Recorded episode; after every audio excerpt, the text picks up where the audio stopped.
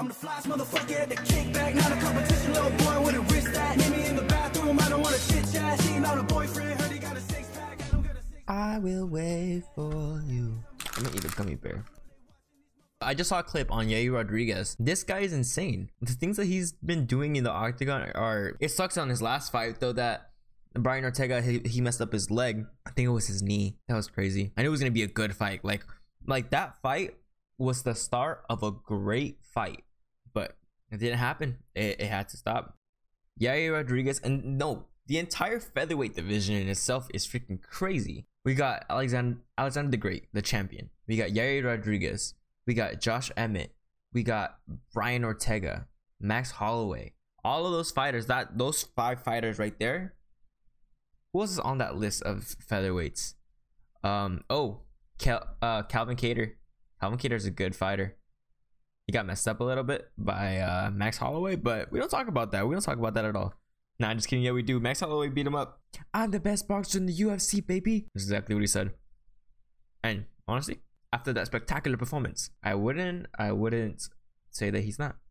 He's a great boxer. Speaking of boxing, there's also um, news that Nate Diaz might be a boxer next. He might do boxing and he might box against Floyd Mayweather. That's gonna be interesting. May Mayweather already fought against Conor McGregor in boxing. Conor McGregor lost to Nate Diaz in the UFC the first fight, and he lost kind of bad. They were just trying to push it. He was really popping.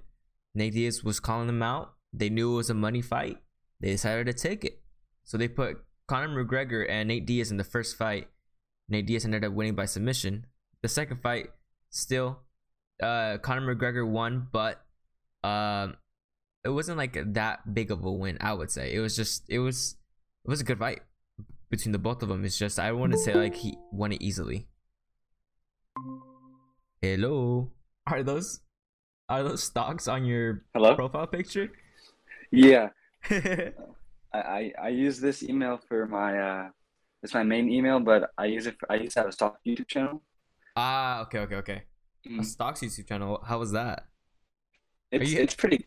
Are you really into stocks? Hold on, hold on, let me just connect my computer. Uh, my camera. Ask to join. So you got one capturing your video and one capturing your audio. They, yeah, so they both should be.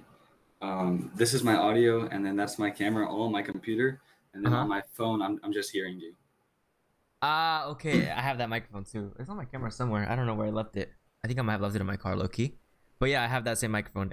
Low key, it reminds me of a setup um, um of my first setup. I had it like that. I had my laptop, and then I had my microphone. That microphone connected to my laptop, and it would just sit on top of my camera, so it'd be like a microphone stand. So I just have a microphone here, and then just like that, playing Minecraft with my friends.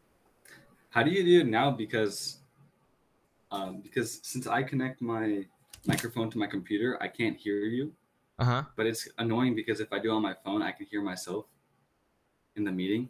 Huh. Like, how do you? Because you're doing it all from your computer, right? Yeah, it's all through the computer, all through. I have OBS open capturing my screen, and I have um just the web chat right here. So the how Google are you Meet. doing it if there's one audio jack on the computer? Like, it- like if you're plugging in your mic, you can't plug in your headphones, right? Uh, no, I have. Well, I have the mic input right. This is it's a USB input, so this oh, is a mic. Oh, it's a USB mic. Okay. yeah. Yeah. No, I would highly suggest getting one of these. This is a Blue Snowball. They're very cheap, very affordable, and if you get the right filters on it on OBS, you can ha- have like really, really crispy audio. Yeah. I'm gonna look into that for sure. This was my first microphone that I ever had. It, I got it from a yard sale actually for like Oh, ten wow. bucks, Wow. and I've been using it for like the past ten years. Wow. Ten dollars. Yeah. All right, man. You ready to go? Yeah, I'm ready. All right, sounds good. Welcome back to the Kickback Podcast. My name is John. Today we have another guest, Nicholas, the MMA Kid underscore Network. How you Hello, doing, man? everybody. Bro, how you doing? Doing good. How are you? Pretty good, pretty good. Did you just come off of an interview? Yeah, you interviewed somebody yesterday, huh? How was that? Yeah, I interviewed Carly Lombardo yesterday. How was that? It's pretty good. Pretty good. There were live interviews, so it was on Instagram Live. Hmm Yeah, I was gonna tune into it, but I was hanging out with some friends and we were shooting some like film stuff.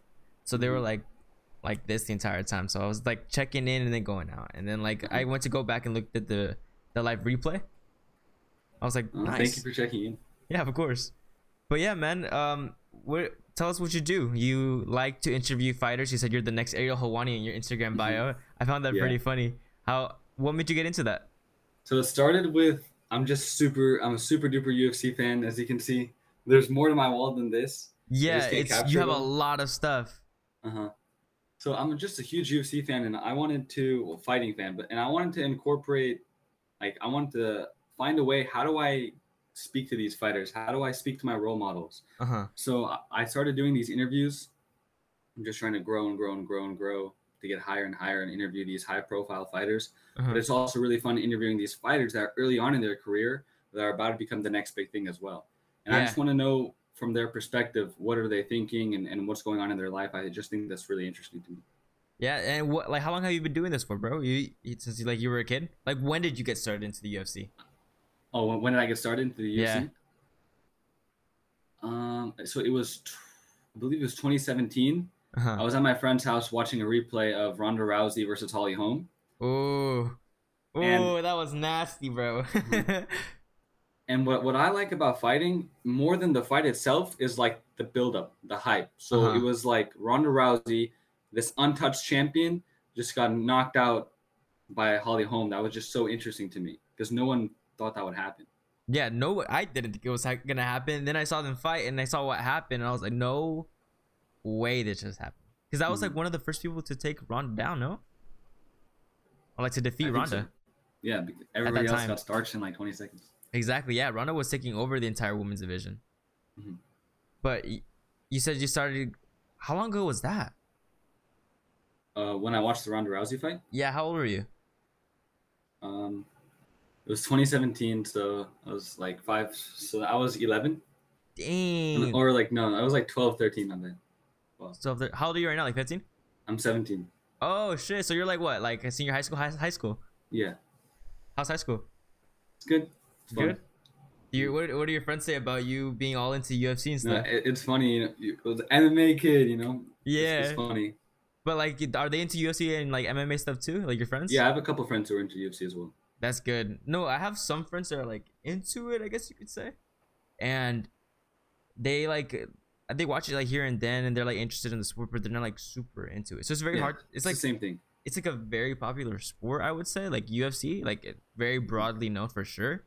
But like if you go and ask somebody, that's like a slight chance that they'll say like, "Yeah, I've been keeping up with UFC." You know what I mean?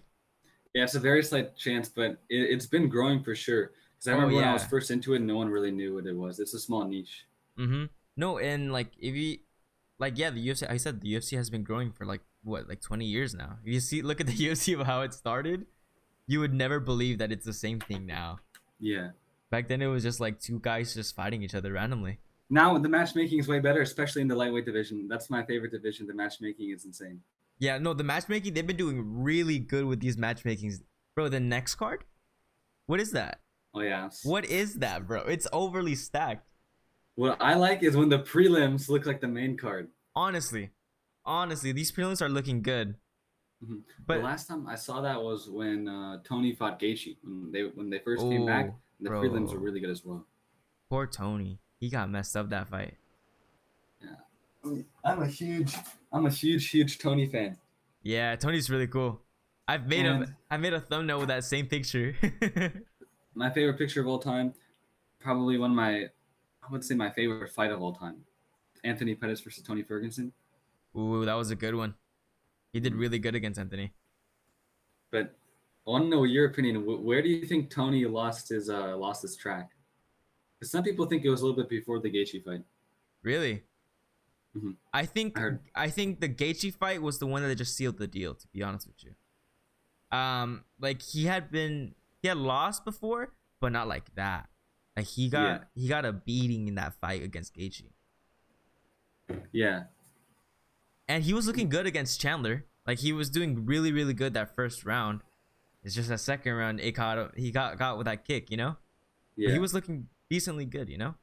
yeah. I think he was looking really good. He looked like prime Tony, and Yeah, I, he I was can- looking you, great. you can tell because he, he throws combinations and then he like follows up with a with a head kick out of nowhere. That that looked like prime Tony. Yeah, Prime Tony was insane. hmm Tough Tony. Huh? Tough Tony, like right after. Yeah. But I think so. Tony lost against Gaethje. I Mhm. kind of brushed it off. I was like, okay, fine. You know, new generation came up. Yeah. Tony Tony was preparing for Habib, I guess, whatever. But I think yeah. what really sealed the deal is when he went against Charles Oliveira, and he just kept getting taken down. Like Prime Tony would never get taken down. He would just do a flip out or just choke you out. Dude, Tony, I don't know how he didn't tap with that arm bar, bro. Yeah, His arm was almost gone. Like that was high up on the elbow. And in Charles' win streak, every single opponent he's finished except for Tony. So that's something Yeah. to also consider. That's I guess that's good on his reputation. Yeah. Cause Charles Do Bronx, bro, that guy is different. hmm And how you said before, like going back to it, like UFC is different. Even the fighting in, in itself, like it's way different than what it was before. Yeah, it's always going to be evolving to the highest level. I don't know. Maybe this is like a really hard statement, like a like a hot bit, hot take, but like that's why I say like when people talk about Conor McGregor and him coming back into the UFC, like against these new lightweights, bro. I don't know. I don't know. For me, I don't know. I, I feel like it's it's a challenge, but I feel like Conor can get he could get it done. Except against everybody, I think um, obviously Gamrot, um, Islam by Islam. just taking him down. Islam. Oh, but hey, but he's been working on his wrestling a lot, bro.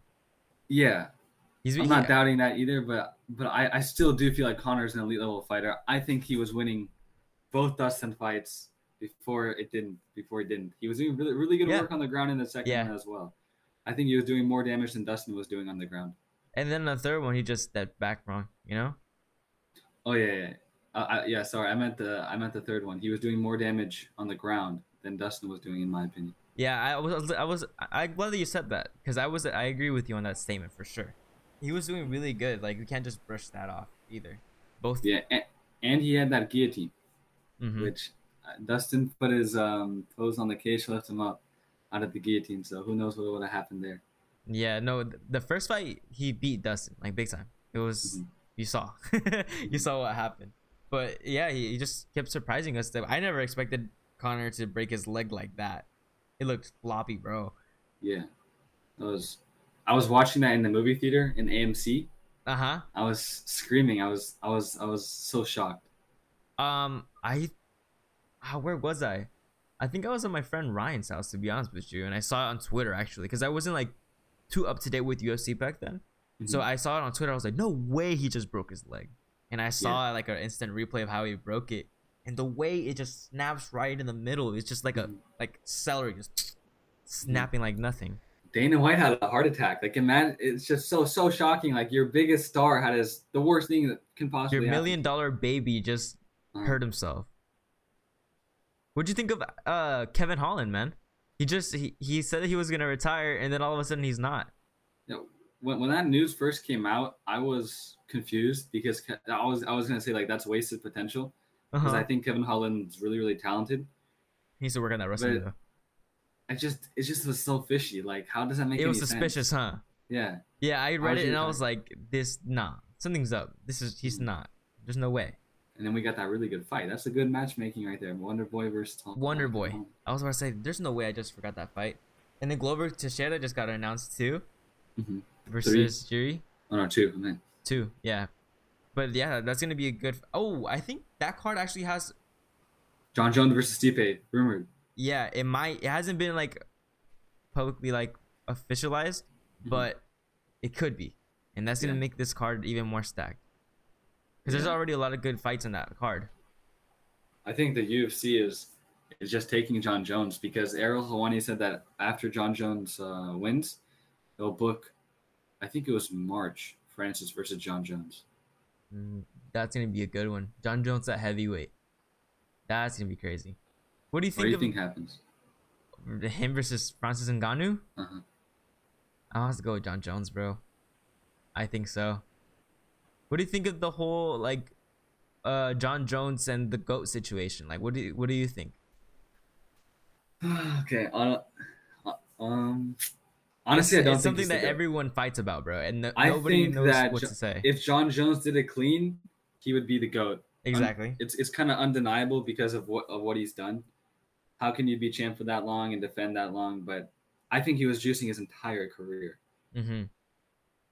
So I one thing that I said was like, I put it on TikTok on my MMA account, and it was like, I think I said that it doesn't make sense for him to be known as the goat because at the same time, it's like the fact that we're even questioning, oh, is he the goat? Is he? Because of the Mhm. things that he's done in the past, like what he did in the past, and like all the like negative side of his career, right? Mhm.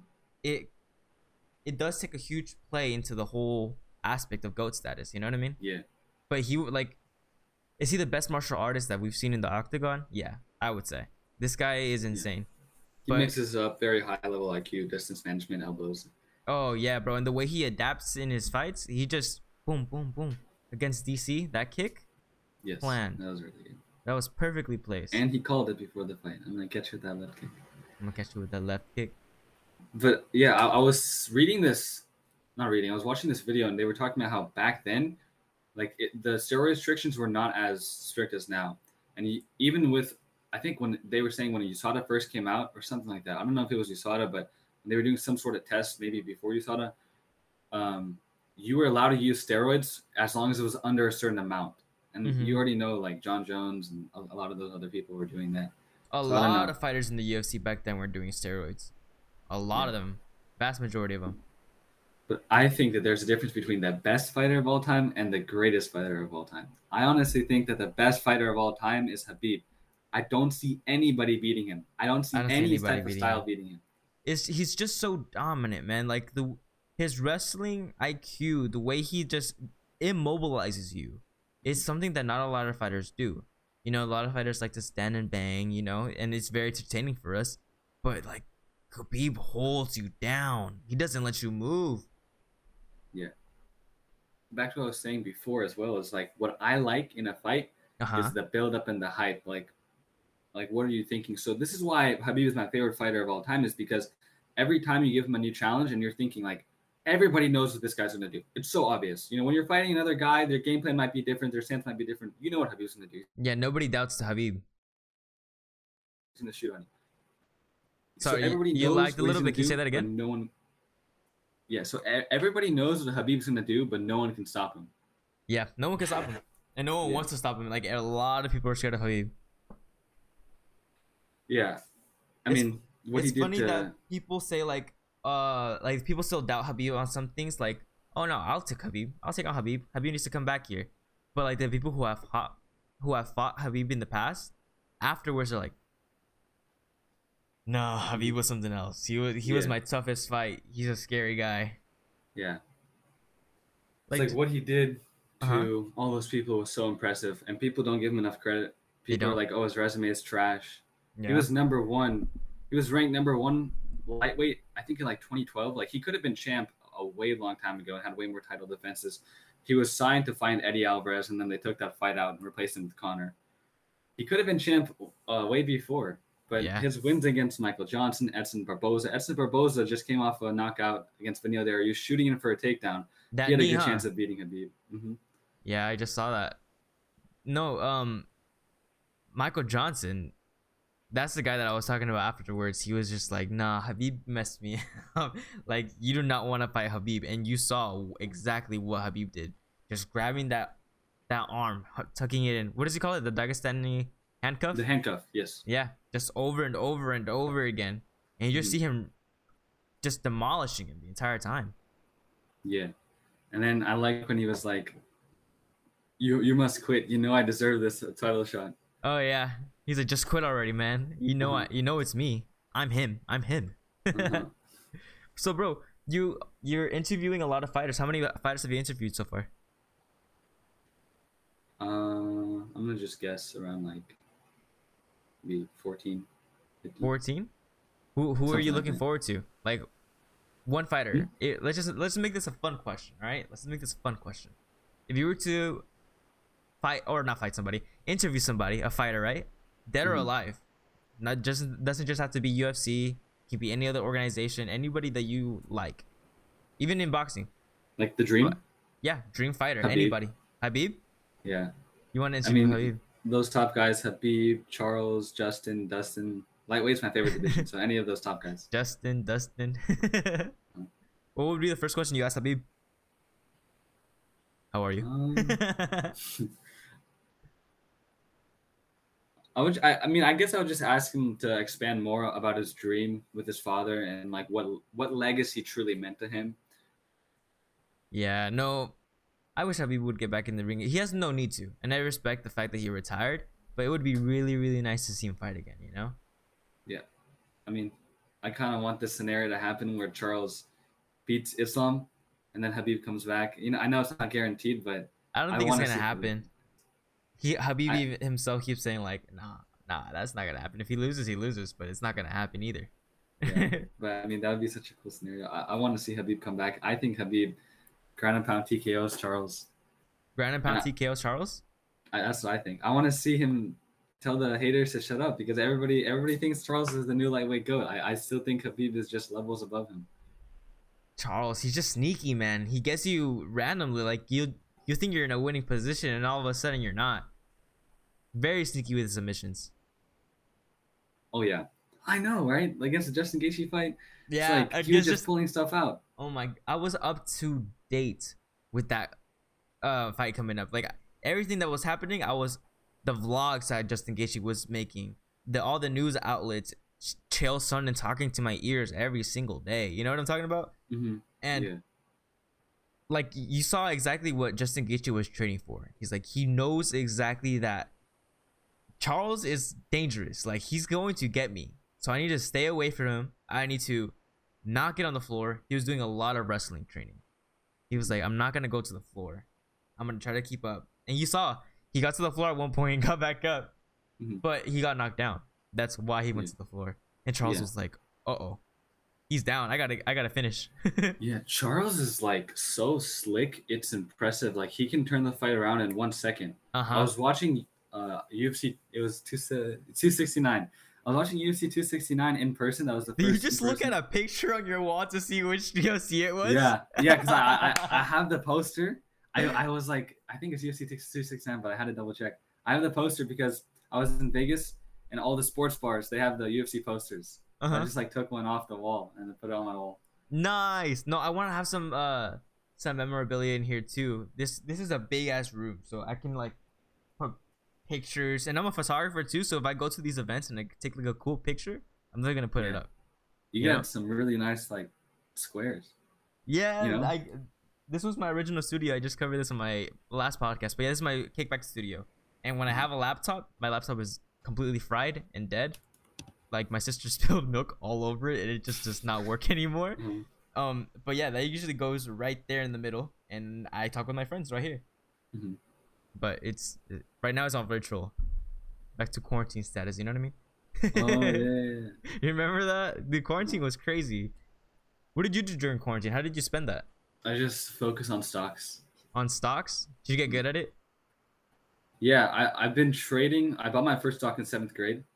Ah, and then I started taking seriously when COVID happened. So I have a stock up at my school, YouTube channel, Discord server. I had like the whole whole thing.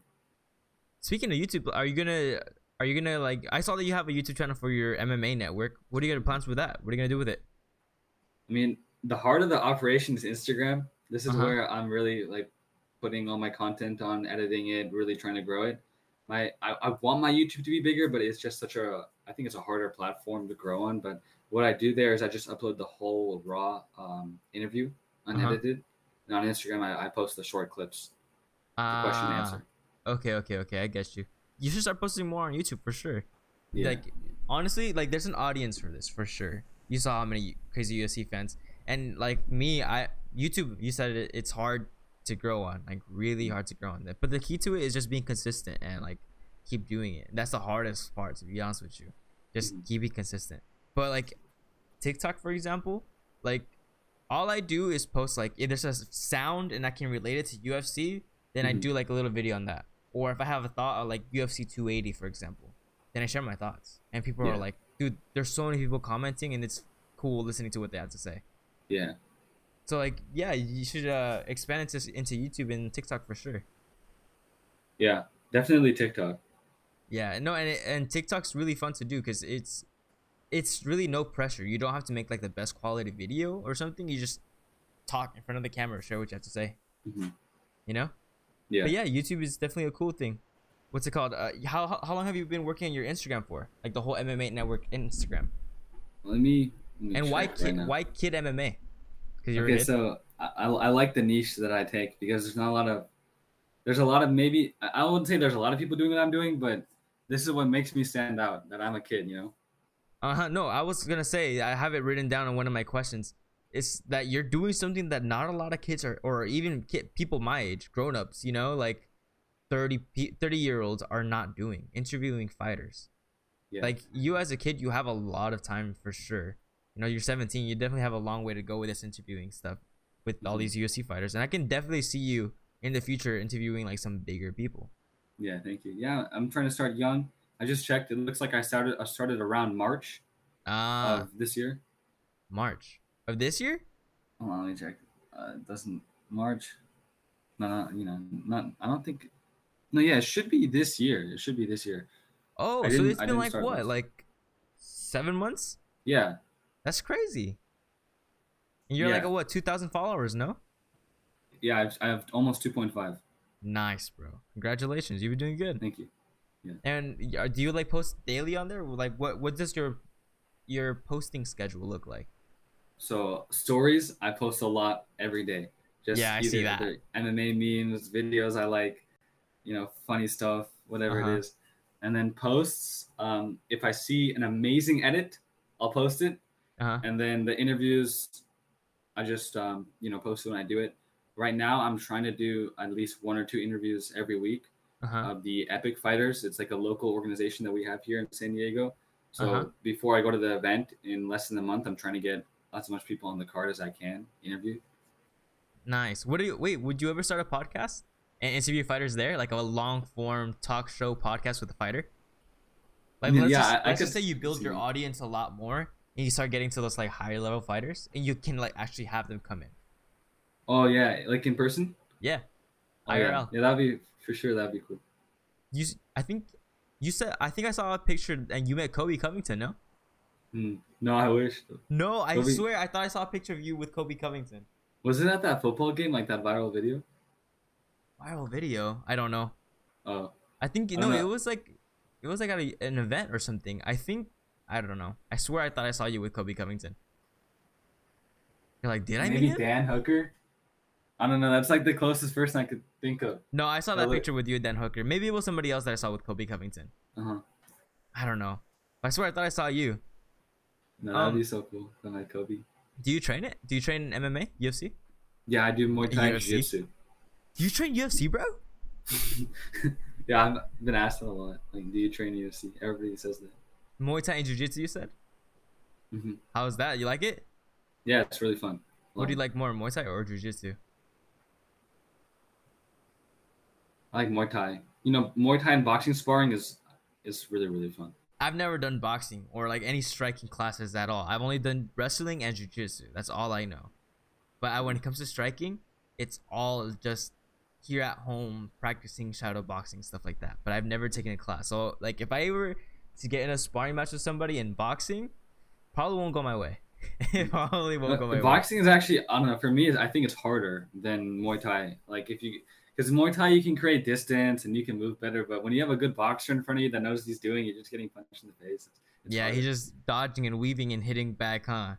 Mm, like for example, um, I was once sparring, you know, those lengthy dudes in Muay Thai, and I couldn't close the distance. It was so hard. The dude kept kicking me in the leg, kept kicking me in the head, the body kicks. Like, but when you're boxing them, I did I did that Michael Chandler thing where like you go really low and you go to the body and then you go up Yeah. top. He just that, digs into very you, huh? Uh-huh. No, what's it called? Um, that's the thing with the lengthy fighters, bro. Lengthy fighters and Muay Thai or kickboxing, they are scary. Adesanya, freaking Anderson Silva was a lengthy fighter. Jon Jones was a lengthy Oh fighter. yeah, he's He had like uh, what, uh, eighty nine wingspan. What is that? And his legs were huge. They were long. Mhm. That's what makes them scary. You can't you can't get into them. They just know how to create distance exactly and put you exactly where they want you. You know. Yeah, but in boxing, it, it, I feel like it's different. I, I don't think that tall fighters have that much as an advantage because you can like look what Tank did to uh, uh, what's his name? I, I forgot what his name is, but he's a very he's a very lengthy guy. He had the WBC belt. It was like I, I don't know. It was a pretty big fight. Mario Barrio. That's what that's what his name is. He's a lengthy know. fighter, and Tank did the same thing. He went to the body, went up top. He's doing the same thing. I feel like you could you could do that against these tall fighters in, in boxing. Oh no, for sure. Yeah, the taller fighters. They say actually that it's um easier. Who was it? It was a short. It was a short boxer. But he wa- he said the same thing that he wasn't afraid of these. That he actually likes fighting these taller guys because you know I can just go in and dig on them, or I can go up and dig on them, and they just will never see it because while Yeah. I'm like cutting their distance, they're trying to create distance. Yeah.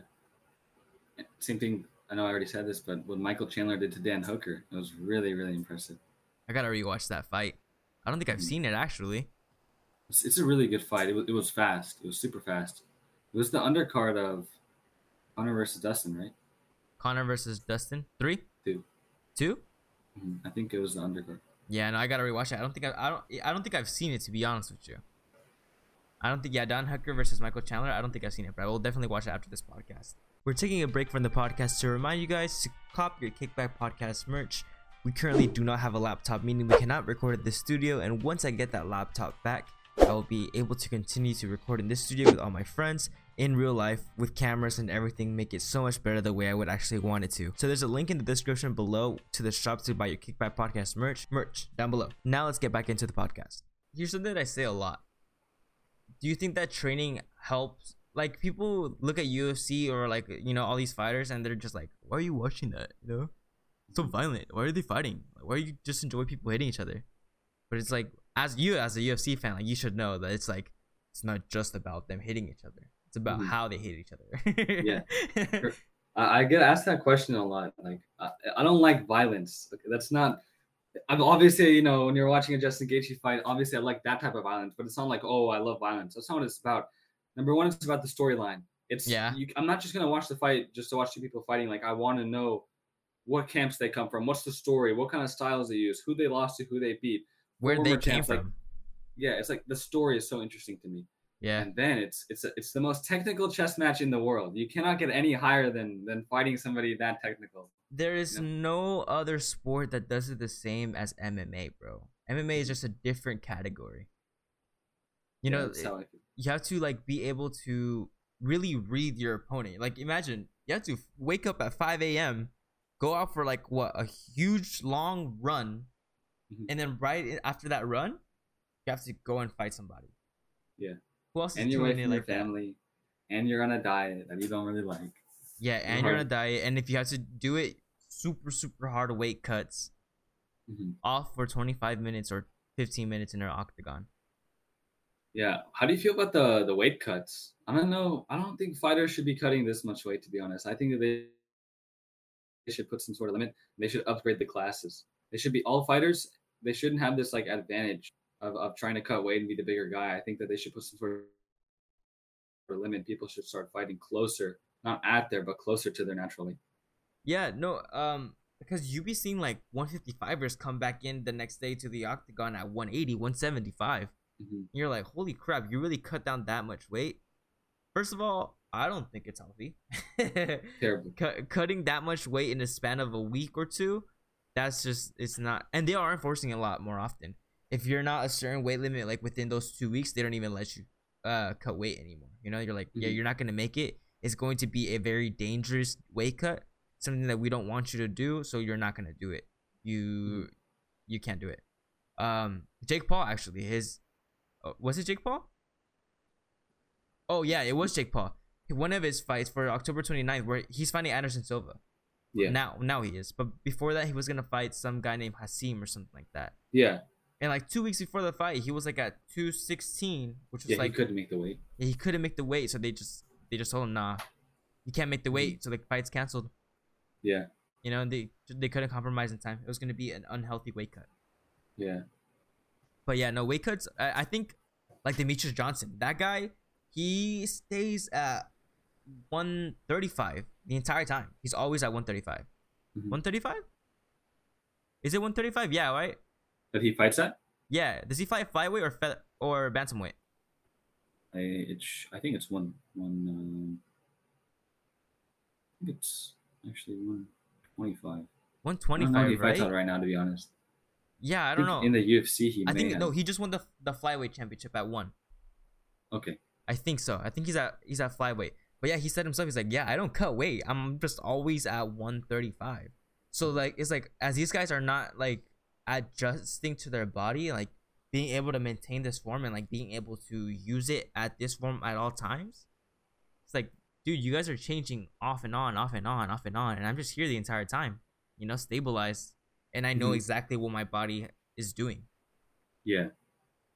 Exactly. It's reading your body is very important because I was talking to some some fighters and they were saying how like they have coaches who know their body better than them. Yeah, That's the most important thing for a weight cut. like the dietitian Mhm. having a dietitian as a as a combat athlete or any athlete in general having a dietitian is so nice because they know exactly what your body needs what your body wants what your body can take but it's not supposed to take Mhm. you know and it sucks like oh you can't drink milk you're like oh crap now i can't drink milk because my body says no but i mean afterwards they say that you feel so much better Yeah. That they do. milk was just an analogy. Like it, I just Oh, brought it up as an example. but like uh, Justin Gaethje, he said he had like a huge dietitian for the Charles Oliveira fight. Would you have a dietitian later on? I would. If I could afford a dietitian, I would definitely have one. Or like a personal cook. Heck yeah. Yeah, I don't know if I don't know. I, I'm actually pretty into health as well. So Uh-huh. I don't know if I would want a dietitian to be honest, but I would like a it chef. yourself? Wouldn't that be cool? Would you do, like do your dietitian stuff yourself? Yeah, I feel like I just do it myself, but I mean, a Uh-huh. personal chef that'd be awesome. Personal chef. Do you like to cook? Yeah, I like to cook. I like to cook too. I, it's really fun when there's like nobody else home and I'm like hungry. I'm like, I'm just gonna pop off in the kitchen real quick. But a personal chef that just like surprises you with meals every single day. Could you imagine that? hmm You come Yeah, I, home. know, I was just watching a TikTok the other day. I was like, dang, that, that would be the dream. Yeah, you come home from like a long day and then it's just like a big meal right there. Mhm. Gourmet food dish. Like Healthy clean, too. healthy too. And it's gonna make you feel so much better afterwards. Heck yeah. Mhm. That'd be amazing. Who, but who do you think is the goat of MMA? The goat of MMA. Mhm. Honestly, I think I might have to go with one of these lighter fighters. I think it might be Demetrious Johnson is definitely one of them. You Henry think he's number one though? Mm, I don't know. It's because the once you go to like these bigger guys, it's like of course they could beat Demetrious Johnson because he's just you know tiny. He's Mighty Mouse. Mhm. Like you're not gonna put a heavyweight against the Yeah, but like just skill. skill wise. Yeah, I'm gonna have to go Demetrious Johnson, man. DJ. Yeah, there's Mhm. just things that he's been doing in this organization, in both organizations, for a very long time. Just Oh, yeah. consistent, never fails to. I haven't seen one boring DJ fight, Mhm. to be honest with you. And he's consistent with the old generation and the new generation, which not a lot of fighters are. He adapts very fast. Like he can he can hang with an old like the old school guy or a new buck. You know. Mhm. You uh, what's it called? Speaking of new bucks, the 17 year old um Ro- Oh, yeah. Rosas, bro, Raul Rosas Jr. What do you think Uh. about that? I was watching that that fight live. Um, I don't watch Dana White's contender series that often, but I had to tune in for that whole entire Yeah, part did just because of him. So he's a big draw already. But I mean, yeah, for 17, the wrestling and and BJJ that he that he um sh- showed and, and displayed against a guy who was like on a know 24 was Uh-huh. amazing. I really like when he faked the flying knee and then he went for the takedown. Yeah, was that was cool perfect. I saw that too. The fight beforehand, not the not the, the fight beforehand. The Dana White contender series beforehand. Um, there was this brothers. They called themselves the Bash Brothers, Bash Bros, Bash. I think they're called the Bash Bros. But um, they're both featherweights. No, flyweights. I want to say flyweights. They're both flyweights. His brothers are in the UFC, and he just got into the UFC too. And the fight that he had in Dana White's contender series was great. So Mhm. just imagine like his brother gets to the like the championship, and then him he gets to, like the number one spot. You want Uh-huh. my brother? You gotta get through me first. Like type of Uh-huh. energy. That would be crazy. Is he a striker or a grappler? I saw a mixture of both, bro. Oh, he mixed it up. Yeah, he was dominating striking. Like he was outboxing the crap out of the guy, and when it Mhm. came to the floor, he knew exactly what he was doing on the floor. He was he was well rounded, Mhm. so I couldn't really you- tell to be honest with you. He he adapted very well throughout the entire fight. What do you think about Bo Nickal? Oh, Nickal, bro. Oh my god, this guy's insane. Uh-huh. I can't wait to see more of him. Yeah, me too. That, that was such a funny clip, though. Uh, did you see that clip with Luke Rockhold where he was like, he's a credible character, but we'll see what happens when he runs into the likes of me. Did you see that clip? Luke Rockhold said that? Yeah, Lu- Luke Rockhold. Was, It was really no. Luke Rockhold is hilarious, bro. His last fight against Paulo Costa, the entire lead up, like if you kept up with everything that was happening in the behind the scenes. I did, yeah. Yeah, it was. He's just so funny, bro. Yeah. I, I don't know what happened in that fight, though, because for all that shit talk, I don't know why he got gassed so early. Like, there was a serious issue. There had to be some sort of issue, like with the camps. You, you cannot talk that much shit and train that hard to get gas in the first round like that, you know? People were saying it's the elevation. Really? Yeah, because it was like in Salt Lake City, Utah, and they were like, might have been the elevation. He's older, you know. He's gonna get a little Very, very low body fat as well. Yeah, he was very low body fat, bro. At his age, like it's mm-hmm. very hard to maintain that. And then again, he hasn't fought in the longest of time before that fight. It was his first Yeah. fight back, and after like a huge, serious depression, you know, it wa- like what was going on in his life at that time when he was on that break was terrible. I cannot imagine. Mhm. But like he came back and he did what he did. You know, he like even though he didn't win the fight, he gave us all a good show, and we saw like the exact type of fight that Luke Rockhold is. This guy does not give up to the Mhm. very end, freaking putting his blood all over Paulo Oh, yeah. face, I was bro. watching, I'm like, oh my god, that would make me so angry if someone did that. Bro, uh, what's it called? Did you see about uh, Kamaru and Leon getting announced? Three? Oh yeah, yeah. What do you think about that? Who do you think is gonna take that one? I mean, I feel like Ka- Kamaru. So, like all these fighters that are undefeated like that, and I know Kamaru is not undefeated, but he's undefeated in the UFC. Huge long winning streak.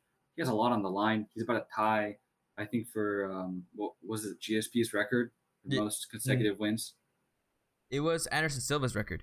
Anderson Silva. So it's like you're about to. a Damn, of they just took that you. away from him, huh? Yeah, you're, there's a lot of pressure on you, and after he got knocked out, he was saying how he felt relieved. Yeah. So it's like I feel like that may be beneficial. Did you see the Joe um, Rogan podcast with him? Come on, I saw clips. I didn't see them. I w- I've been watching it. Like every time I go driving, I have it playing. And yeah, he Mhm. said he's like, he's like, I got knocked out, and it's crazy because this never happened to me. I've been put in a position where I literally don't know what to do. He's like, um, it's never happened before. This is all brand new to me. So now that it's happening, kind of excited to see what happens afterwards. You know, Mhm. am I gonna fight him again? Am I gonna do this? Am I gonna do that? He's like, so Mhm. I'm just excited for what happens next. And I guess number three is gonna happen, and I think it should Mhm. have happened. Oh yeah. Um, but I- just I just, I see Kamaru taking that, but Leon is crazy for that. That When I, kick I was, was shocked when that happened, like out of my mind. Because usually when you know when knockouts happen, I start yelling at the TV. I start going crazy. I think this was the first time I can even remember that I was just like staring at the TV, mouth open, eyes open. No. I wasn't even making any noise. I was like, I was watching it with my dad, and I saw Kamaru just winning. You know, Mm-hmm. off like throughout the entire fight, except for that first round. The first round, I think he went to Leon. that was crazy. the takedown. Yeah, he, he was doing pretty good. But after that, Kamaru adapted, and he knew exactly what he was doing. He was just winning, and I'm like, oh, he knows he won. Like he won. And Mm-hmm. Yeah. I was like, bear back. I'm gonna go get like a drink from like the Same. fridge or something. And I went downstairs. And as I'm going down the stairs, I hear my dad, Oh, Johan, Johan. He's like fucking screaming. And I'm like, no way, what happened? And I run up, he got knocked out. And he's like flipping out in the room. And I look at the replay, I'm like, ah, I start flipping out Uh-huh. too. And I start telling everybody, like everybody, all my UFC fans, all my UFC um friends, you know, they're flipping out with me. Yeah. That's so crazy. Such a crazy event. Mhm. But I'm honestly, I'm not. I'm, I wouldn't say I'm like surprised, but I think that the UFC, they would have like cut uh, Kamaru out and put Conor in there. Conor in there for the welterweight title versus Leon. That's a winnable fight, maybe. And um, Conor's ready to fight soon. I feel. I feel like they they would have done that, but I'm surprised they just I Kamaru. think I think they're saving it for Kamaru with Conor. That would get even just- more I just- money. I just don't see that much of a high percentage percentage of win For Conor? could- Yeah, I don't know. Conor had Con- Conor's in that position where he can do anything. That's why, you know, he's like, I want to fight whoever I want to fight. Mhm. He can't do it. If he wants to, he'll do it. Even if it's like, um, not possible. Like Hamza versus Nick, or not Nick, Nate. Mhm. Hamza versus Nate was freaking crazy. We're like, there's no way. Like a lot of people were doubting Nate, and like there was a there was a chance still that he could win. You know, like we're not gonna Mhm. completely disregard Nate, but against Hamza like that, it's the same thing. You know, Conor McGregor versus Con versus Kamaru. That's a scary matchup for Conor. yeah. I yeah I don't know if I see Conor winning that. I want to see I want to see Conor with a winnable matchup, something that shows that he's still high level. You know, not I don't want to see him fight against a can, but I do want to see him fight against a top level guy, but a guy he can win against. At welterweight. Hmm. Leon Edwards would be a good one for sure. And Jorge. And Jorge Masvidal. That'd be a good one. Colby's a little bit too much. Yeah, I don't see Conor winning that. Me neither. Colby, I want to see Colby again. Colby is scary. Colby's Colby's awesome. Colby's lead up to every lead up to his fight's amazing. Yeah, and that's just on Colby, bro. He sells fights. Yeah. Against Kamaru, both of his fights were amazing. I Yeah. I need to watch the third one. I don't I don't care if Colby lost both of them. I need to watch it again. They did it for Max Holloway. Hmm. I want to see. Who, who do you think won that fight against uh, Max Holloway versus Volkanovski two? I'm gonna have to. I saw this highlight recently with my friend, like literally two days ago, and it was that fight, and I was like, wait, how come they're making it look like Max Holloway was just like completely trashed that fight? And then I was like, no, bro, they're making him look bad. But that fight, I think that Max Holloway might have won it. To be honest with you, I think he think- won. I was yeah. because I had a bet on that fight and I was screaming. I was like, "What is this?" He got knocked down two times. No, I I think the first one, I think Alexander won. Oh, yeah. Second one, I think Max Holloway won. The third one, we saw what happened, bro. Alexander was just in a whole different game. Yeah. I, I thought it surprised me leading up to the fight. I really did think Max was gonna win. He got the last one. He and and I don't know if this is true, but he was saying how like he didn't even have any in-person sessions. Like all the adjustments he made for the second fight was on Zoom. So it's like, what can he do now that he has that he's in the presence of his coaches? And he kept saying he was like, I have holes. I, I, we we see things. I, I'd be surprised if this goes past the third round. I was like, okay, Max Holloway's gonna knock this dude out somehow for sure. Yeah, no, And- and then remember like beforehand he was saying like like you saw him at the press conference for that third fight. He was just like, I'm ready. No. I Forget Mhm. everything. Forget it. Like he was being a little bit more rude towards Alexander Volkanovski. He, was, Yeah. he saw that he was being had that fire focused. He had that fire in him. Didn't I don't know what happened, bro. He was playing too much Apex. Yes, I feel like something happened. I just why would how how could Max Holloway just completely run over all these contenders, but then lose that bad to Volk? I feel like maybe something had to go wrong there. Either that or Volk's on a different level. Volk's just on a different level, bro. Mhm. And we had there's so much stuff to come in the future for that for him, bro. It's like, okay, this is what it- what's going on. We have Josh Emmett and Yair Rodriguez, number one contender spot. They want to have them fight, and then they're gonna fight Alexander Volkanovski, right? Mhm. Alexander Volkanovski's like, I'm gonna drop my belt off. You guys can keep it for a little bit, keep it warm, keep it tidy. I'll be back. I'm gonna go to lightweight. I'm gonna beat whoever wins Charles versus Islam. Mhm. He's on backup, by the way. You saw Yeah. that? That's crazy. And and did you see Beneil said that he was on backup too? He's Yeah. like, who's the who's really the backup? What? He's like, I thought I was on backup. Yeah. but he's like, yeah, I'm gonna take that belt and I'm gonna come back and I'm gonna get this belt too. Mhm. And then he said that he wanted to move even more because he's remember he used to be a heavy guy. Mhm. He said he can go all the way welterweight maybe.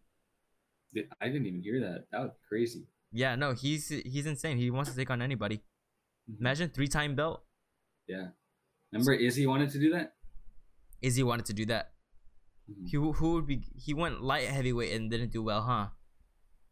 Yeah, I, I expected more from him. He was he was delaying too much. He, he was too. I feel like he was a little too scared of that Pol, uh, Polish power.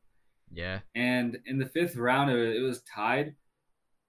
I don't know what he was doing. This kind of pissed me off because I'm not, I'm not trying to be that guy. Personally, I would have done this. I'm not trying to be that guy, but like Uh-huh. he was Oh, leading his there, forward. He wanted. it's like it's almost like he wanted to um him to take him down. Like Yeah, he was asking for it. Mhm. How do you think someone has to beat Izzy? Like, how do you beat oh shit. such a fighter like that? It's very very hard to beat Izzy because if you stay on the outside, you get picked apart. If you stay on the inside, you get knocked out on the way in. Okay, let That's me rephrase that question. What do you think is gonna happen in November when somebody actually challenges Izzy? There's history behind this fight. The thing is, is Alex Pereira is way more impressive than I thought. I did not He's expect him to knock out. Sean Strickland like that. Sean Yeah. Strickland's a dog. He's a great striker. Mhm. But i i if you rewatch the one and two, the first fight, I think he won both. So Alex Pereira won both. But the first He fight did. was like kind of like a robbery. You know, I feel like Izzy won that fight, and then the second fight, Izzy was winning until he got knocked out. But Yeah. Alex Pereira does have knockout power.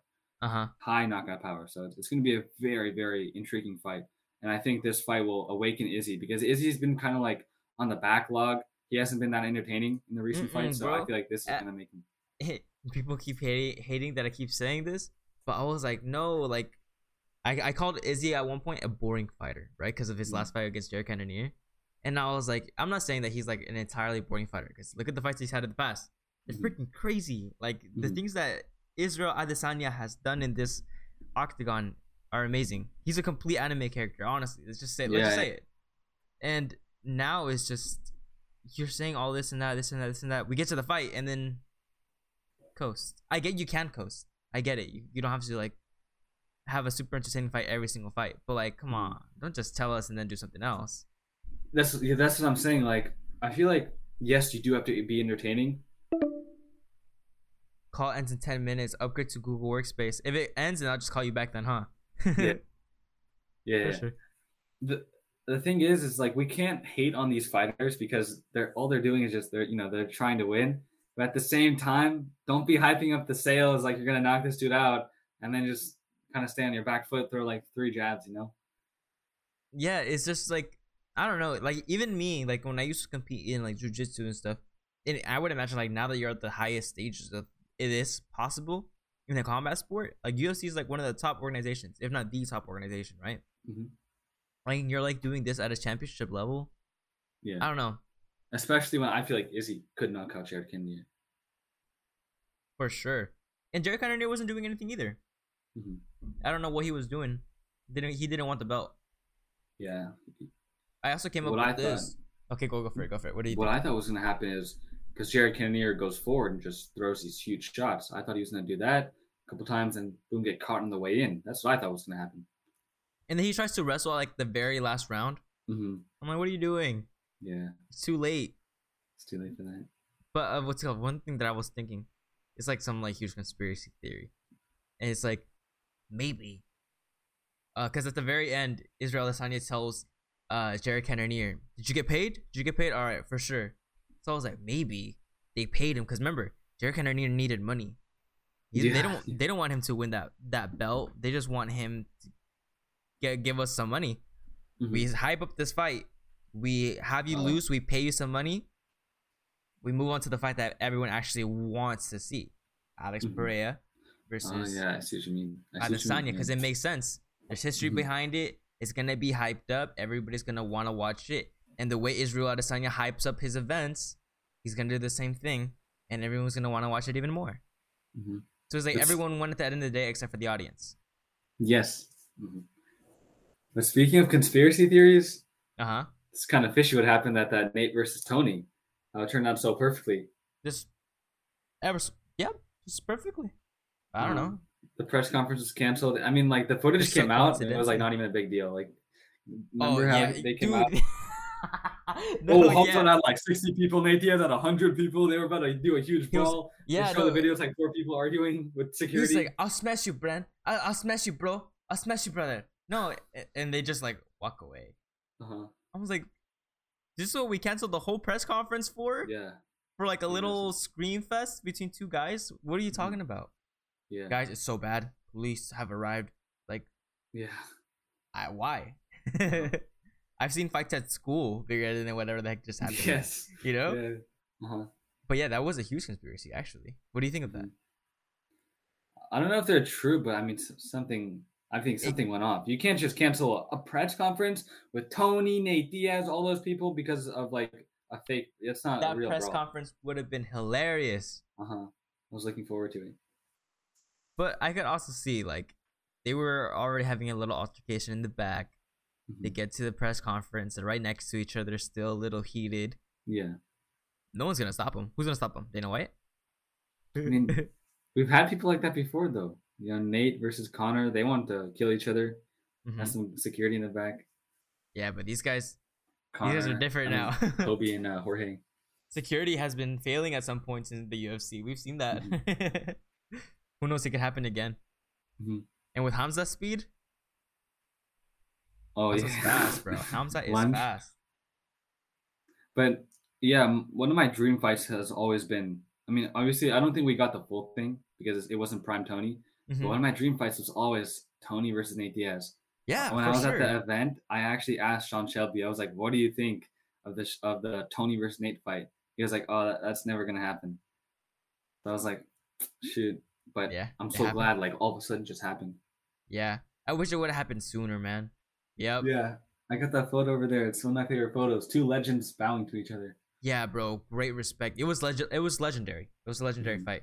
I was telling my dad because he didn't see it, or yeah, he was watching it, but it cut off, and he was like, "It's not working. It's not working. It's not working." Mhm. And I was at a party, so I couldn't help him. So Yeah. he, I was watching the fight at the party actually, and um, I saw him and I was explaining to him how it was such a legendary fight. You know, like Tony Ferguson, Nate Diaz, two Ultimate Fighter champions in the same Mhm. division. You know, now that they're a little older, they're finally get the chance to share the octagon together. It was like, it was written perfectly. Yeah. Maybe not the build up to the fight though, because that shit was crazy. Mhm. Nate Diaz was mad. Yeah, I like I like I like how he brought his whole crew though for Yeah. this last fight. Yeah, he said he's like he's like I go in and he's little I I go in and you guys bring in ten of my fighters. I love the way he talks, man. It's so funny. Mhm. But yeah, it's, he, he got all of his homies in. Heck yeah. I had something to Oh, the what's it called? Mark Zuckerberg. Yeah. Are you talking about the um? Yeah, I'm talking There's two things to talk about with Mark Zuckerberg. First, the arena, and then second, the virtual reality LFA. Yeah, both of those, bro. What? Imagine virtual reality going to events in virtual reality. Yeah. The- You you just get to interview all your favorite fighters right there and then at the UFC. Mhm. You get like I- passes and stuff. I think it's it's very cool, Mhm. but it's just I don't think it's the same as being there. It's oh no no no! It's never going to be the same. Yeah. Like even like dude, I can be in a virtual like VR right now having a conversation with you, but it wouldn't be the same as like you and me right here, you know, talking in the podcast. You know, it'd be Yeah. more, you know, like you guys are there together. Yeah, and the energy at these UFC events is I've only been to two, Uh huh. but it's it's am- it's usually amazing. The one I went to last time, some guy was like being weird, but the one I went to the first time, it's like you're fu- you're in a room full of people with the same interests, and you guys Yeah. are all hyping each other up for this fight. It's like it's a great environment to have. It's exactly where you belong, you know. Mhm. Yeah, I- I've been to one. I think it was a Bellator event actually, and everybody just cheering the entire time. Somebody got knocked out with a crazy knee. I'm Mhm. talking like he. I think it was a Bilal moment. To, to be honest with you, he shot into it and then boom, right into the head, big knee, and he it knocked him out. I was like, wow, that just happened in front of my Mhm. eyes. And then everybody just goes crazy. It's a good feeling. What was the craziest knockout you've seen in in person? In person, um, it was it was uh One that you that you you remember seeing it, you were like, "Wow, that's gonna stay with me for the rest of my life." i'm definitely it, it's Chito Vera versus uh, knocking out Dominick Cruz. Oh, Because you were. I saw I actually saw it in slow motion. You're so right, bro. That was amazing. I saw it in slow motion. I saw him. I saw him fall in slow motion, like sideways. So I, Him just that. bounce off the canvas. It was sad. I wanted what- Dominick Cruz to win. bro, Dominick Cruz is one of my favorite fighters. This movement back then was amazing, but Oh Chito, yeah. Chito saw the flaw. hmm And once you like saw the breakdown of how he broke it down, like Bochito was doing to like position himself. Yeah, very intelligent. Very intelligent. That's some IQ right there for sure. I think this meeting is about to end in, yeah, like in a minute or so. I'll probably call you Mhm. back. I'll send you another link because, yeah, it- it's because it's when it's three people, it's it's time. But when it's Oh, two it's people, time. you can yeah you can just I see, go I on for as long as you want. So I'm gonna end it right now, and then I'm gonna call you back Okay, sounds good. for sure. Okay, so brief intermission. We are switching over to another meeting because when it's Google Meets, I, unless you're upgraded to like the more premium version, you can only record up to, or not record, but have a meeting with somebody for up to an hour. That's only if it's a one on one. Once you add another person like he had, it was uh, three people, right? So it's a timed uh, meeting. So yeah, we're just gonna restart the meeting. No big deal. We're just gonna restart it. We're gonna keep going. We've been going for an hour and two minutes. Probably gonna go on for like an another like thirty or so, twenty minutes, just to get some final thoughts. I just didn't want to cut him off like that, just randomly on the end of the uh, meeting, and then have that be the podcast. You know, I want to have like an actual exclusive. You know, exit. You know, tell him thank you. The good departure. You know what I mean? And I still have some questions that I want to ask him. You know, we were about to talk about the whole metaverse thing, the whole Mark Zuckerberg thing. So that's gonna be very interesting to talk about right now because that's something that's gonna affect all of us in the future, not just us who are into the whole virtual reality thing, not just us who are into the whole UFC thing or Facebook or anything of the topic. It's not just limited down to one person. It's a huge, broad spectrum of people that are going to be involved in this organization or in this idea of VR and the metaverse and you know living in in a virtual reality world. It's gonna be affecting everybody. We've seen so many movies. Ready Player Twenty, Ready, Ready Player One. Well, what if I say twenty one? My, Ready Player One is like it's a virtual reality. You know, they put on the thing, they can see everything. Sword Art Online. We're about to talk about this even more. I'm just waiting for him to get the emails, and um, yeah, we should be good. Back to what we were talking about, the metaverse, man. Uh-huh. What do you think about that? I think it's it's really I think it's interesting how the UFC is gonna play it out because originally they said that they were gonna do NFTs and then if Uh huh. you NFT then you can get a ticket to the to the metaverse like front row seats. But I, it's gonna be interesting how they're gonna play that. Yeah, no, and then NFTs are expensive too, so it's gonna Yeah. be like rich, rich people in those events, you know, only like reserved for the metaverse. hmm There's gonna be a huge hierarchy system in the metaverse, I think. Yeah, but it's uh, it's also better because I find like a lot of the front row seats, like the super rich people at those big events, Uh huh. they don't even come until like the main event. So it's like you, you just miss out on the whole entire card. Those I feel like that's better for them now because now they don't have to come. They can just pop on their uh Their glasses and Um, just chill yeah, out. their glasses, just chill and and see the fight front row, and Uh-huh. then those seats can be saved for like some real fans who want to stay for the whole entire. Yeah, virtual reality and events. Because if you really think about it, it's like it's not just UFC events. Like you can go anywhere with these goggles now because of the virtual reality. You know, you're telling me I can watch these two guys fight in real life right in front of my eyes by just wearing these goggles. Like you could really Yeah. be anywhere. Yeah, I have the Oculus. Mhm. It's a couple generations back, but it's it's so fun. I have the game Creed. Uh yeah. And it's like all the played time unboxing. It's, Yeah. it's unboxing these people. It's it's so cool. I was telling my friend um about an idea. I was like, bro, what if somebody made a game where it's like you can challenge others but box them like in VR? Let's say like you can put on like the whole like vest and stuff, so you can feel like a little pressure whenever they hit or something. Uh-huh. Like that'd be pretty cool. And you can just challenge and challenge people throughout the entire time, and it's good exercise. Yeah, and I, I wanna. They only have the arm sensors, so you hold like two controllers. Oh, they should put full body some- suit. Some the leg. They should put some leg sensors, so you can throw some leg kicks in an MMA game. Ah, that would be really cool. An MMA game, and a video game just based on pure MMA. You go fight people. Yeah, I mean, now that Mark Zuckerberg and Dana White are working together, I really hope they make a UFC game. A really Uh, that would good be one. crazy. Dude, what? That would be really crazy. UFC 5 virtual reality? And what you can do is you can choose your character. I want to be Justin Gaethje. I want to fight Dustin Poirier, and then you can like see you're actually fighting Dustin Has- Poirier because that's how Creed is. They could do the same thing in UFC. Has Justin and Dustin fought? Yeah, Yeah, right? it was it was it was back then. Dustin knocked him out. Dustin won. Dustin hits like a brick. Like Mhm. his hands are bricks. You can even hear sometimes, like a like when he hits. You hear like a big pop, Mhm. a clip. Yeah. But yeah, no, that would be a What's crazy fight to fight watch. of all time? My favorite fight of all time. One fight that I never get tired of. I watch it all the time. Let me see. Let me think on that. One of my Hmm. favorite fights of all time. Look, one. What I'll tell you one of my most memorable fights. Cause favorite ones I don't know. Honestly, one of my most memorable ones was McGregor versus Habib, and I just know it may be like pretty basic, but I remember I went to the UFC gym because they used to play like the fights there, you know, and I had a pass, so I went there and I was just chilling with everybody.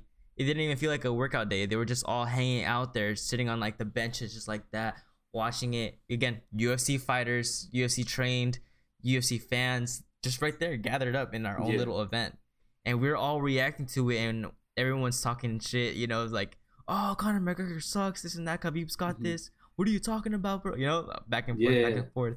So that energy, I remember that energy of just being there, and then I remember what happened, and then after what happened of what happened, you know, it went mm-hmm. from like just a submission to a win to Khabib getting angry, and then boom, I was like, wow, wow. You know, it's just one of my most memorable fights. Honestly, I remember the, exactly how everything was on that day. Yeah, I, I was like high on life two weeks after that fight. I'm Yeah, nothing like that had ever happened before. Mhm. and I remember I was in seventh grade when that happened. You were in And seventh remember- grade. hmm And I remember asking the teacher to go to the bathroom, and then like going in the bathroom and sitting there for twenty minutes watching the press conference. Uh huh. you didn't come back until like the end of class. Yeah, Where you're like, where did you go? You're like, big breakfast, you know. You know. they always big- ask, and then you gotta make some sort of excuse. So, but I had to. I, I had to see that. I had to see that press conference. I remember doing that too, for um. I think it was. I don't know who it was. I think it was one of the Dustin fights though. I was also in class on my Chromebook watching the press conference. Those press conferences, you got to tune in no matter where you are. Oh, I was it the one where he was wearing that like very very colorful shirt where he was crying. No, but um, actually, Because there was one where he was like, I didn't have what it took to make it happen, and this and that. He started crying. oh no, no, no, that wasn't the one. It, that was sooner. But yeah, that was against Habib, right? yeah, that was against Habib. Yeah, But hey, listen, it's Habib, bro. Like, come on, yeah. Yeah. you should be glad that you that you that you fought against Habib, and you almost had him in that Yeah. guillotine. Yeah, Dustin did a good job. He did a great job. Not good enough. for Not, not for Habib. And then against uh, Charles too, he did a good job. He wasn't Dustin enough. was doing so well, but that's what I was saying. Like Charles is so fast. You make one mistake, and he just gets your back. That was a Yeah. that was a weird moment. Like people Yeah. don't give enough attention to that. Like all of a sudden, he, how did he just get his back? It's almost like he spawned there. Like Yeah, he did. He spun around and then he just hopped on his back, had his hooks Mhm. in, and then that's when he got his arm under. I just like, watched it it just the other takes one mistake. Yeah, one little mistake, and that's a mistake you cannot afford with Charles Oliveira. And everyone has learned that. Freaking Chandler, when he got clipped, he started running away, like didn't know what to do, Yeah. and he got clipped again. Besides some of the obvious answers, what is something that you look forward to in the future? I think that the main In- thing I in your career, to like- is Interviewing people. What what's something that you like really look forward to? uh, yes, the main thing I, I look forward to is just going to events and networking with people. So like the local organizations, it's very fun to go there Uh huh. and you're sitting very close to the cage and you're just watching two people brawl, you know, get knocked out or this and that. And then you get to meet them afterwards Uh huh. and then do an interview with them. It's very cool to network with people. Would you ever get into the octagon? You said you trained. Would you ever do it? 100%. You would get oh, into I it. want to. Yeah. Well, when, I, when I'm older, that would be so fun. Oh, really? Like professionally, you would want to get into the UFC? Mm, No, I wouldn't want to do it as a career, but for fun, Ah, yes. Okay, okay, okay, okay. Yeah, that's what I was asking. I was like, dang, this kid's about it. but still, we were talking about my friend Tony Cortez. He's about Oh, to be yeah. fighting in November, bro. Yeah, he's really good. He's scary. Yeah, I heard about him. Like, I think like one or two people have reached out and been like, "You should interview this guy." Oh, really? Once I'm yeah, once I'm done with this epic lineup, um, I'm gonna interview him for sure. Yeah, for sure. And I'll, I'll definitely hit him up too. Tell him that you'll be waiting for him. Yeah, yeah, yeah. He's really cool. And the way he talks like about his what he's planning on his future, like because he's like, I want to be the best fighter who ever walked in. No, yeah, I saw I saw that on your podcast. I watched Yeah. it. Yeah, he's like, I want to be the best fighter who ever fought. I want. whoever yeah, I, saw, walked I remember planet." him saying, "I want to uh, people thousands of years later to remember my name." Yeah, yeah, yeah. He's like, he's like, I want to be like on once the grace of Achilles of like, Hugh. I'm like, dang, dude. Like, I get it, but damn, he really wants to be the best warrior out here, bro. hmm Could you imagine like these UFC? I always, it's so cool when I talk about it with my dad. It's like we'll be watching the UFC, and I'll be like, could you imagine these guys in the front lines with a sword and a shield or Mhm. spear? Like these combat athletes when they master like weaponry, Yeah. that would be insane. Have you seen Spartans, the movie? 300 No. Spartans? I haven't. You haven't seen 300 Spartans? That's gonna be your homework for tonight. Okay. You gotta watch 300 Spartans with Gerard Butler. Let me write it down. Yeah, so good, and um, it shows the the Spartans were um just this group of people, you know, and all of them, all of the guys were trying to be warriors. That's what they were, a group of warriors. The women served for the warriors. You know what I mean? Mhm. They were they grew families, they grew men for more warriors. Mhm. and that's all they knew how to do. And if you look at the movie, even behind the scenes, they were like, "Oh yeah," we would just be acting, and they would yell "cut," and right away we just start pumping. So we looked at, sh- and yeah, every single guy in that show, dude, is like the definition of a Spartan body, bro. Mhm. And the way they fight in the movie is really cool too. They're warriors, like I'm talking like high skilled Thanos level fighters. Mhm. Yeah, I gotta watch that. Really, really good. And it's like it's Greek, so you Mhm. know what I mean? Yeah. You like Greek mythology? Yes. When I was younger, I used to be like more into it when you know in, in history. I like ancient history as well, like Egyptian history. Yeah. Uh, you're a what a senior now? No, no. Mhm. Yeah. Uh, I took uh world history in tenth grade, AP World History, Mhm. and we started like since the first colonization, not colonization, the first what was it called? But like the first group of people, basically. I guess was it colony? I don't know. That's the word. I don't think it is. Samaritans. The Mesopotamia. Oh yeah, Mesopotamia. Yeah, like they were like how they just the first group of people that started like settling, you know? Yeah. So we started there and we started ending up all the way to like kind of modernish day. Mhm. But like yeah, you we went everywhere. We went to Egypt, we went to all of Europe and explained their history, Africa. It was crazy. You learned a lot in that class. It was it was But good it's it's a lot of writing, right? It's like an English class.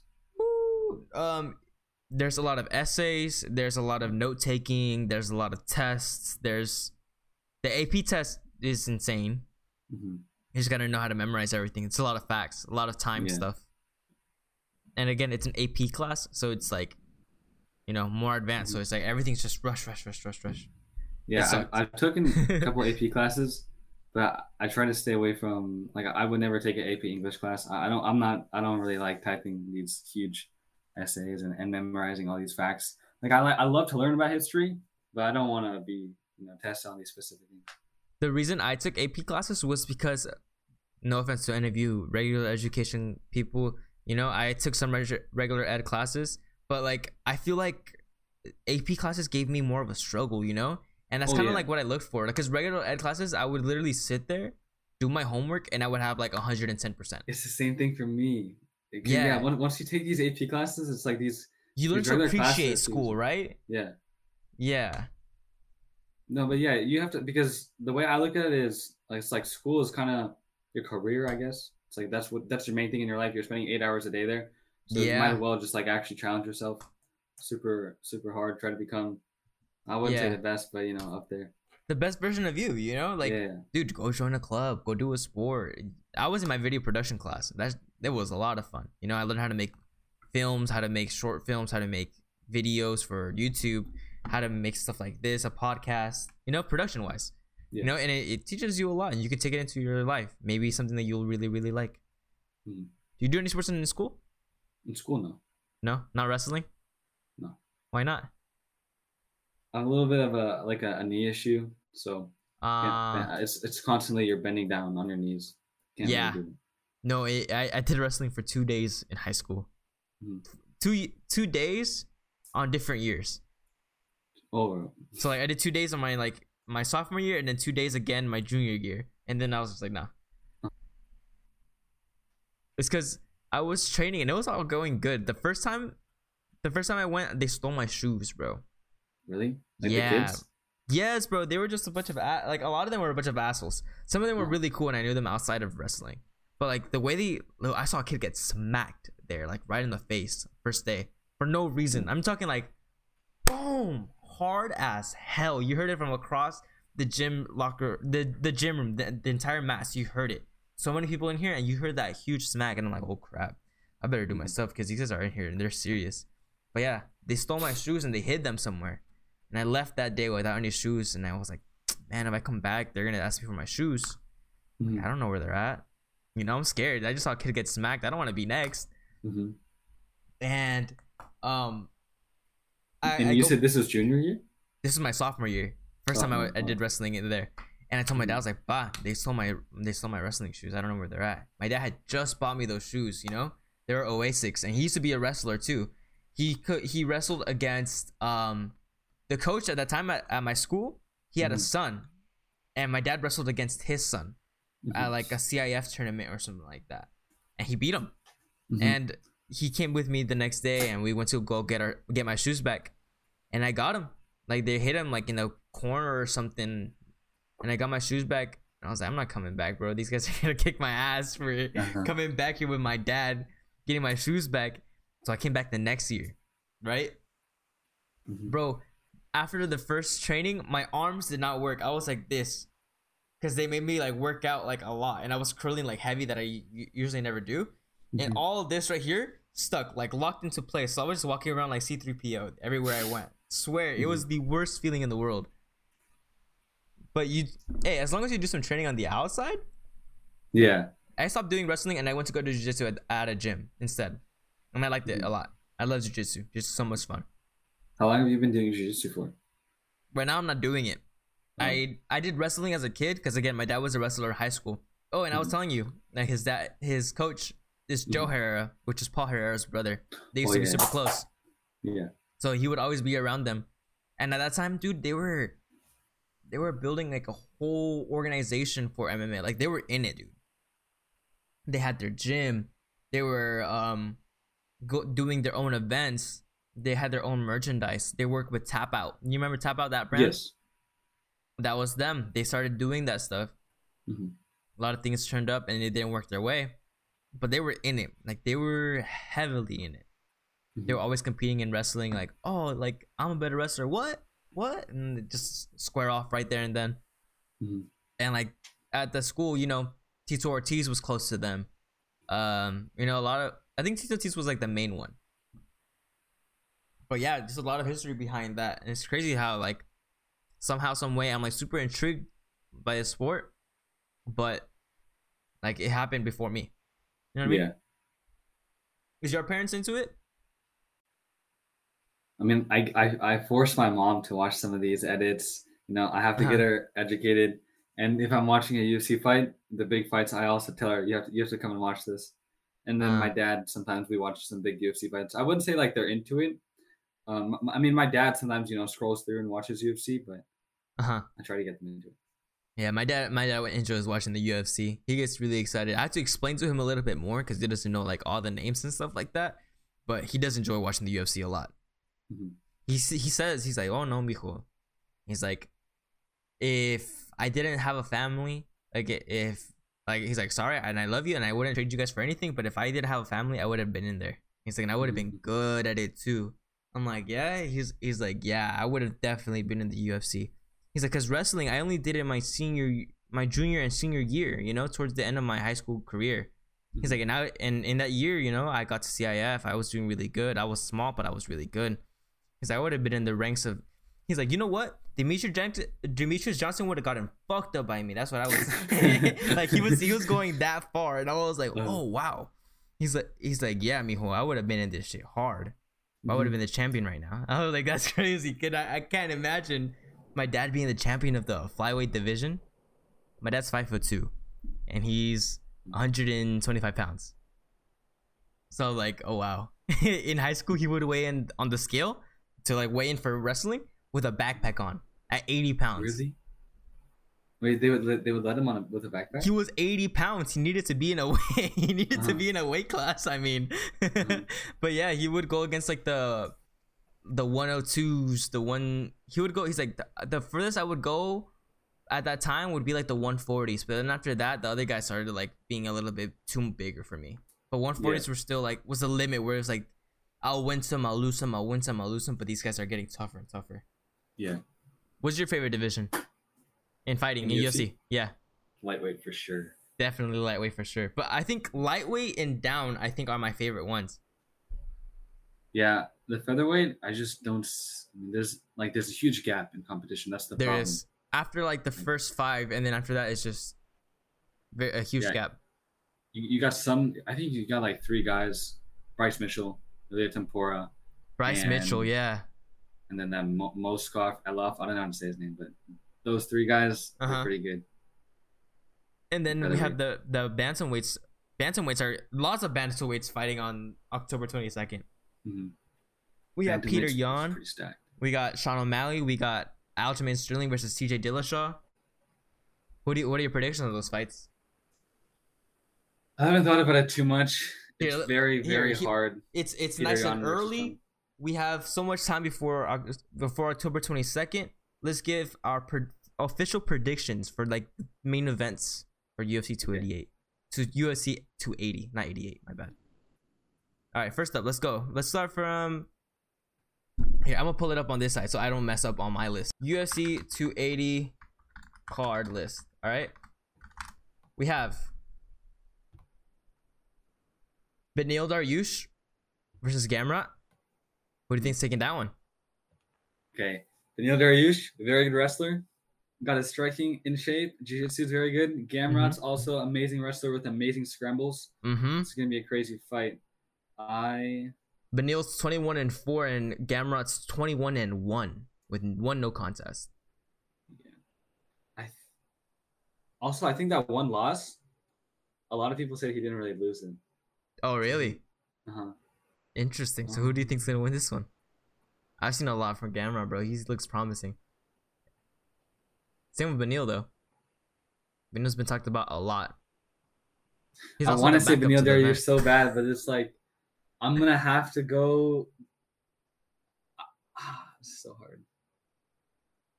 I just think Gamrot's just Daniel Dariush, but younger and just faster. So. Yeah, I think I'm gonna gonna have to go with Gamrot as well. But I but I'm not saying Benil can definitely take this fight. Mhm. It's just I think Gamrot might take it. Next up, Yeah. we got Peter Yan versus Sean O'Malley. Two promise huge, step up for Sean O'Malley. huge step up for Sean O'Malley. Sean O'Malley was ranked what like number 13 at the time? Yeah, Or right like now? that. Let's see. Sean O'Malley, he is ranked number 12. Mhm. He's going against the number 2 guy. Number 2? Number 1 guy. Mhm. That's a big step up. Yeah, I before the Aljamain title reign, I just feel like nobody could beat Peter Yan, especially after that performance against against Jose Aldo. Mm-mm. Yeah, Peter Yan was scary. But I mean, Sean O'Malley's striking IQ is so high, and he has some of the best feints. Yeah, no. and you already know he's working on something up his, uh, up his sleeve. So Bro, you've seen his training videos, right? yeah, Those training videos? yeah, the best. He got the best training. He's so funny, bro. Um, Peter Yan, he's very strong, bro. Like this guy is scary. He could, if Aljamain Sterling hadn't lost or hadn't won against him, Peter Yan would have been the champion. But that knee that he did to Aljo, that's what caused him that loss too. But Peter Yan is champion level. You know, Mhm. he's at the number one spot for a reason. He he has been dropped once in his UFC career, like actually dropped. So I don't know, maybe Sean Sean um, O'Malley may pull something out. Maybe Peter fights with anger and Sean catches him. This is, this is a very hard fight to uh, actually pick. But if I was to go on record, I, would- I would probably go with Peter Young. I think I'm gonna have to go Sean O'Malley, man. Mhm. Peter Young seems that he's gonna be more dominant, but I feel like Sean O'Malley's gonna have more control throughout the fight. He's gonna be controlling the distance. He's gonna be striking beautifully like always. And if it gets to the ground, I feel like he might be prepared a little bit more. So even either get back up or finish it fast on the floor. Not wrestle around with Peter Yan. Yeah. Aljamain Sterling, who had just fought Peter Yan, he held him down the entire time. I would say most of the time, at least. And the like full Nelson type thing, Yeah. remember? Yeah, and it was the um Hamza versus Song Yadong, not Song Yadong, not Song Yadong. Um, against the Korean Zombie, I think it was in the same fight. It was him, then yeah. Aljo, then yeah, Alexander the Great. Yeah, yeah. I think. I But yeah, think he so. held him out the entire time. T- he's gonna be fighting against TJ Dillashaw, ex champion versus current champion. I got Aljo to be honest. I got Aljo too. TJ Dillashaw scary though. TJ Dillashaw's really good, but His striking is amazing. His wrestling could be a little bit better uh, compared to Aljamain Sterling's. I won't be surprised if Aljo just wrestles the entire time. yeah, TJ's got pretty good clinch control though. Yeah, TJ has a good strategy for like racking up points. yeah. He knows how to rack up points for sure. And we saw that against Corey Sandhagen. exactly. Corey Sandhagen won. Like I would say he won that fight. But, yeah, but according to like points, you can see how TJ won the fight. He earned more points. He knew exactly how to do. He he fought as a competitor, not as a fighter. You know what I mean? Yes. Yeah, and that's one of the things he has to look out for for sure. Because Corey Sandhagen is not to be messed with. He can definitely be a champion one day. Oh yeah, hundred percent. Hundred percent. He's he's a ninja, bro. His last fight against Song Yadong was amazing. Mhm. That big gash, big cut. That's gonna leave a scar for sure, bro. Yeah. Big cut. But I'm taking Aljamain Sterling on this one. Yeah, me too. Yeah, I, I feel like it's. It's a good it's a good pick. TJ Dillashaw, I'm sur- I'll be surprised with what he comes out with though. Mhm. Charles Oliveira, the main event. Charles Oliveira versus Makhachev. Big fight feeling. Big fight feeling, bro. I'm excited for this one So here's what I think is gonna happen. for sure. Islam's camp has been trying to exploit Charles Chin, even though he's not he's not a striker, but his kickboxing is, is fairly good. He's gonna come out there, he's gonna try to drop him. Who knows if he gets caught? Maybe he gets caught, maybe he gets knocked down by Charles, but I think he's gonna try to drop him, hop on him because he's not scared. He's not scared Uh-uh. like all these other guys. He's gonna hop on him, try to ground and pound TKO him, or he's gonna keep his distance a little bit, strike a little bit, and then just take him down and kind of like shut the world, like here, I Uh-huh. am sambo guy on top of jiu-jitsu guy. I'm more dominant. Let's smash him a little bit. I, I think I just see this fight kind of playing out as a TKO ground and pound victory for Islam. You think so? Yeah, I- but that sounds very likely, to be honest with you. A ground and pound from Islam is definitely something that could definitely happen for sure. I was watching Charles. So I'm not gonna lie to you, like Charles Oliveira's jiu-jitsu game. I thought it was like a little bit overhyped. Like everybody's saying, like, "Oh my god, this guy's like the go to jiu-jitsu." I don't in in UFC. I don't know if it's that to the level, but he he he is pretty skilled. Because I was watching this Kevin um Kevin Lee fight, and he looked really his guard like when he was on his back, he looked really good. He did look really good. And then um he does some submissions that I are very impressive. Like Mhm. and he he gets them from various positions. Like he gets to the position very fast and knows how to finish very fast as well. Yeah, You know what I mean? So like he could turn a bad position into a good position. And again, it's because he's very sneaky with it. He's very sleek. He just slithers around and turns and gets your back and chokes you out. You never even notice. And that's Yeah. something that Islam does have to look out for. Islam is very dominant. He's very defensive. He is gonna be, um, I guess, in the lead. I would say, like as as in the fight, I feel like Islam's gonna win the fight, right? But I feel like Charles might like win, like you know, statistically the fight. You know, you know what I'm saying? yeah. So Yeah. like throughout the entire thing, Islam won, but at the very end, Charles got the dub. You know what I'm saying? He's Yeah, just very like sneaky. I. I I won't be surprised if I see some like random submission from out of nowhere. yeah. He said first round, bro. Yeah, yeah, he, yeah. He's gonna shock the world. Like it kind of makes kind of makes you scared. I th- I think it's more of a meaning now when tr- someone like Charles Oliveira says it than when Izzy says it, because Izzy said that last time. Yeah, Leave you frozen on ice like Elsa. hmm that was a good. one. Last time I left you on skates, this time I'm gonna leave you frozen like Elsa. I started saying that on UFC 4, like as a joke. It's so funny. Oh my god. You play UFC 4 a lot? hmm I have Xbox, do you? No, I don't. My friend, uh, my friend Okeke, he has a um, he has a TikTok called Squabble Master, and he just plays UFC four, talks about UFC sometimes, challenges people on live streams on TikTok, and it's so much fun. Mhm. He Yeah. just has a good time. Everyone challenges him and talks shit on him too. But but going back to Islam, Uh-huh. um, when, when yeah when he was scheduled to fight Beneil Dariush, a lot of people were like, Beneil Dariush may have a better ground game, all this, and then I remember some like world champion jiu-jitsu guy, I don't know who it was, but he trained with Islam, and then he like post he he went on Instagram like posted like this guy's crazy like. He was dominating me from this, that, like he was giving Islam so many props, and it's like if Islam can do that to a jiu-jitsu champion, he could do that to Charles as well and Beneil. Yeah, and also like if you look at their backgrounds, like I would say their backgrounds of the fighter do have a lot to do with how they are. Well, there are Mhm. some exceptions too. Like BJ Penn, that guy was just like he had a good family. He had money. He didn't need to fight at all. He just Mhm. liked fighting. He was really, really good at it. Prodigy child, right? But like, look at Islam where he came from. Look at Charles Oliveira where he came from. And these guys are fighting for something. And then Yeah. Islam, like he's been trained under or with Khabib under Khabib's dad, with Khabib under Khabib, you know, Mm-hmm. and it's like it's destined for legacy now. And Yeah, know, shot. we just can't believe that it's a shot, you know. these guys grew up. All they wanted was just to go to the UFC be champion. That all they did was just. I've seen those training videos. It's like Khabib is like laying on the floor, and then they just get uh they get waken up. They go outside in the mountains, get logs, and spin them over their head. Like they do. They do the most. Swimming, uh, swimming on the opposite side of the river, just like yeah, upstream. How do you do that? exactly. like these guys are they're real warriors. Their whole life has been trained and destined just to do this. You They see, were they were literally born for it. you see the difference of when I say like, oh, Khabib has that goat status. Cause look at like not only like the shit that he's done inside the octagon, but also like everything on the outside of the octagon, like of him as a man, of him and as a coach, of him as a son. You know, it's have you, you know Patrick Gavia, right? The YouTuber Who? Patrick Gavia. Uh, I don't think so. He makes UFC documentaries.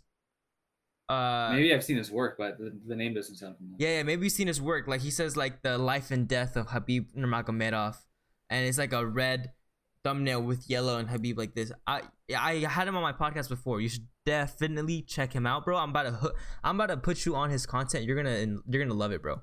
Mhm.